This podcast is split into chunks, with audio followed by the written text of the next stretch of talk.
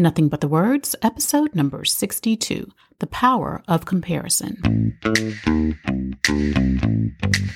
Welcome to Nothing But the Words, the podcast that gives you everything you need to know to write a phenomenal book. Now, here's your host, your author coach, Candace L. Davis.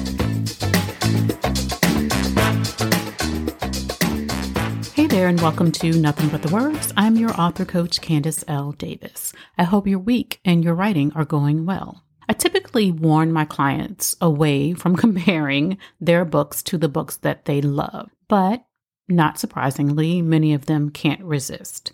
They read a book on a similar or even the same topic, or just a book in their genre, and they start to pick their own work apart. Famous author understands all of this so much better than I do. Famous author has a stronger voice than mine. Famous author is a way better writer than I am. Famous author has already said it all, so why am I even writing this book? Trust me, I can understand all those thoughts and the feelings of fear and even hopelessness that can arise when you try to figure out how you can write a book like Toni Morrison or Maya Angelou or Alice Walker or James Baldwin or whoever's work you love to read. I've been there more times than I can count, reading someone's brilliant book and wondering, well, should I even bother to write? Because everything brilliant has already been said. And of course, we know intellectually that's not true, but that kind of feeling can be stirred up when you're a reader and you really love great writing, great books. So, when my coaching clients get stuck in the middle of their book because they're writing about self worth and comparing themselves to Brene Brown, or writing about money and comparing themselves to Dave Ramsey, who's written all these bestsellers, I get it. I usually encourage my clients to just keep in mind that you do not have to write a prestigious prize winning book to serve your readers or achieve your author goals. Your book does not have to hit number one on the New York Times bestsellers list in order to do what it's supposed to do. Great if it does, but that's not a requirement. But even after we go over all the value they have to offer, how their book is perfect for their one perfect reader, some of my clients will still get stuck in comparison. And that's when I ask a difficult question Are you willing to do what that famous author did to produce that great work. Because here's the truth the very best books, the books we all aspire to write like, or many of us might aspire to write like, the books that win the awards, the books that are talked about five and 10 and 20 years or even longer after they were written. The very best books are written by people who made sacrifices to write them. They're written by people who dedicated years or even decades to a field of research and study and then distilled that knowledge into a book their audiences want to read. They're written by people who devoted hours a week, hours, like hours a day, to honing the various elements of their craft. They're written by people who understand that they are not entitled to produce a bestseller or an award winning book just because they have something to say or just because they have a measure of real talent. Work, they understand, is still required.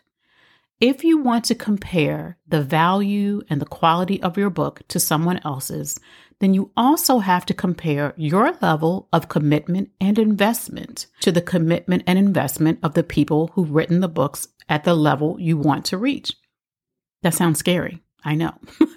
but that kind of comparison can actually serve you. Compare your willingness to push your ideas further, to go deeper into your character's world, to do the research to support your philosophies. Compare your ability to tell the truth and take a stand and understand that some people aren't going to agree with you. Your willingness to not be embraced and loved by everyone. Compare how much of your time, money, and effort you're willing to invest in developing your idea, writing your book, and getting it out to the world. Know that you do not have to do everything those writers you admire did in order for you to write a phenomenal book.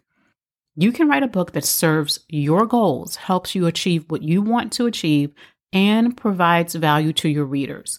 A book you're truly proud to put your name on without doing as much as those much lauded authors have done. Embrace the idea of producing your best work by consciously deciding how much of yourself you're willing to pour into that book. Your six months of research may not carry the same gravitas as the work of the author who has dedicated two decades to conducting that research, the author who, whose books and studies you may go to for your research. But her book isn't for everyone. Her book is probably not for your one perfect reader. Your content may not go as deep as hers, but your one perfect reader isn't ready to go that deep yet. She may never be. Your novel or your memoir may not have the level of poetic language and layered storytelling of the novel or memoir written and rewritten over the course of five or 10 years, but you can still tell a story that changes lives, and you can do it incredibly well. There's nothing wrong with aiming high. Literary awards, exceptional reviews from respected critics, topping the bestsellers list, a book that sells for years and earns you tens of thousands of dollars. Every one of these goals is worth working to achieve if they are goals that matter to you. Don't compare your book and the results you want to someone else's unless you're willing to compare your effort and your investment to theirs. Get clear about what it takes to achieve your goals, not somebody else's. Get clear about how you define success and what matters most for you and your book. And then prepare to invest the right amount of effort to make that happen. You do not have to write like your favorite authors in order to write a world class book of your own, a book that makes a huge difference for you and your business and that serves your readers in the way that you mean it to. So when you decide to compare your book to someone else's book, just make sure that that comparison actually makes sense. Make sure that the places you want your book to go, the doors you want your book to open are just the same as theirs. Make sure that you're willing to invest the same amount of time, the same amount of money, the same amount of energy, the same amount of effort as those people, as those authors you admire, if you really want to achieve what they've achieved. And then really get clear about your goals. Is that what you truly want to achieve with your book? Because you can absolutely decide I'm writing a book because I know I want it to reach the level of award winning material, or you can decide I'm going to write the very best book that I can, but I don't have time to make it award winning level. not at that level, not Nobel Prize quality, not Pulitzer Prize quality, not National Book Award quality. Maybe your book is meant to get out to your audience, to your group of one perfect readers, much more quickly than some of those books that took much longer to write. Maybe your goals are not the same as your favorite author's goals, and that's perfectly fine. So there is power in comparing your work to other people's work, but comparing your work also includes comparing your work ethic, your investment, what you're willing to pour into it. If you're not a full time writer and you're doing this for other reasons, just look at what those reasons are. They're valid. If they matter to you, they matter.